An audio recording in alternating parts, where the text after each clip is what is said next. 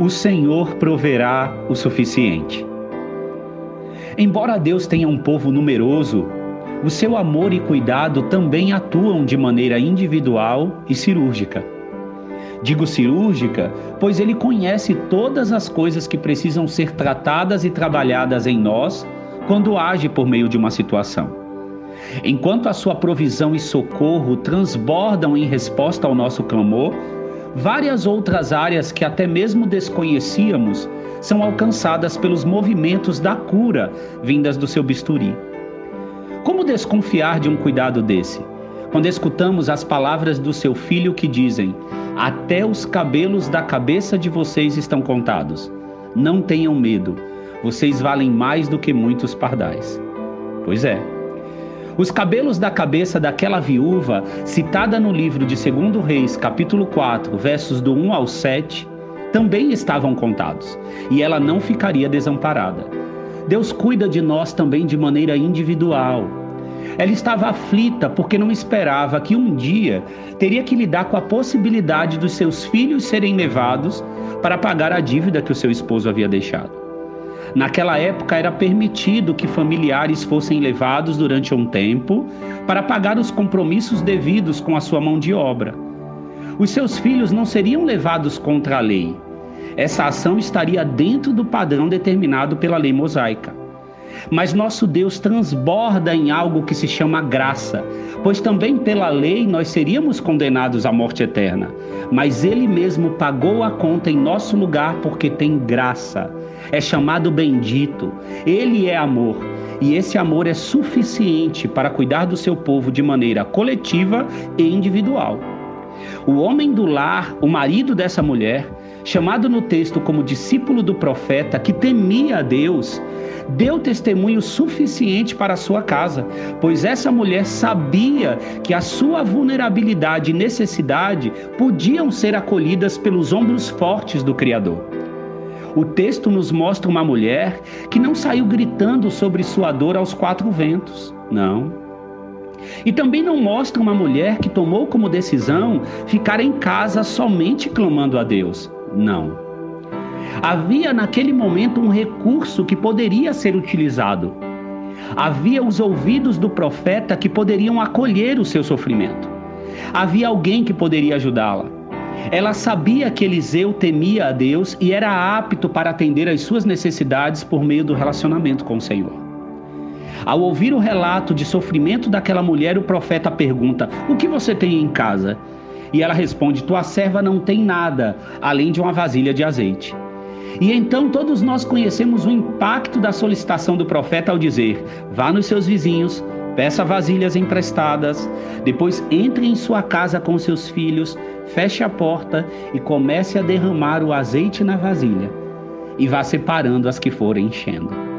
Ela obedece à palavra vinda dos lábios do profeta e testemunha o poder de Deus junto à sua família dentro de casa, de portas fechadas. Até que chega um momento que ela pede por mais uma vasilha e o seu filho, provavelmente com os olhos arregalados, diz: Mamãe, não tem mais vasilhas, acabaram. Ela foi até o homem de Deus para contar o que tinha acontecido e receber as novas orientações. Vá, venda o azeite e você poderá pagar as suas dívidas e viver com o que sobrar. Era como se ele dissesse: Você terá o suficiente, o Senhor proverá o suficiente. A questão é que nessa situação específica, essa mulher teve que comunicar a sua necessidade. E quantas são as vezes que em nossa jornada terrena precisamos de discernimento para saber quando tenho uma necessidade que precisa ser comunicada aos santos, aos nossos irmãos, e quando se trata de uma necessidade que precisa somente ser exposta ao Senhor. As duas atitudes são bíblicas, nos mostrando que ora nossa fé nos desafiará a somente orarmos para vermos a resposta oriunda do secreto, e ora nossa fé nos desafiará a largarmos a humildade, compartilhando a necessidade com um irmão que possa nos ajudar a suprir aquela área que pelos nossos próprios recursos não conseguiremos. Naquele momento de desespero, aquela mulher discerniu que precisava acionar o profeta e compartilhar a sua dor. Você, nesse período de pandemia, pode ter uma necessidade que em toda a sua vida nunca esperou ter. Talvez para você seja difícil dizer: eu vou precisar da cesta básica da ação solidária. Eu vou precisar ligar e marcar um aconselhamento. Nunca pensei que precisaria do psicólogo da igreja. Se os santos, os seus irmãos, a sua igreja, a sua comunidade de fé pode te ajudar nessa necessidade, não precisa somente orar. Você pode desfrutar do amor que jorra do corpo de Jesus. Ele é o cabeça, distribuiu os dons e te diz no dia de hoje: para a sua casa, para as suas emoções, para a sua família, haverá azeite suficiente.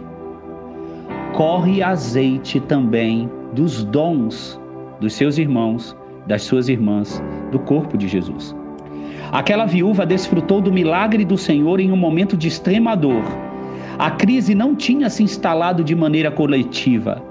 Havia uma crise em sua casa. E dentro de sua casa, de portas fechadas, o azeite transbordou e houve recursos suficientes para sanar a dor. Eu termino com a leitura de Romanos 12, versículos do 11 ao 13. Nunca lhes falte o zelo, sejam fervorosos no espírito, sirvam ao Senhor. Alegrem-se na esperança, sejam pacientes na tribulação, perseverem na oração, compartilhem o que vocês têm com os santos em suas necessidades, pratiquem a hospitalidade. Senhor, seu amor é suficiente, sua obra é perfeita. Nos ajuda a termos discernimento para sabermos quando devemos somente orar e quando devemos, de maneira proativa, recorrer aos dons e recursos dos nossos irmãos. Tudo vem de ti, por ti e para ti. Te amamos, Jesus. Amém.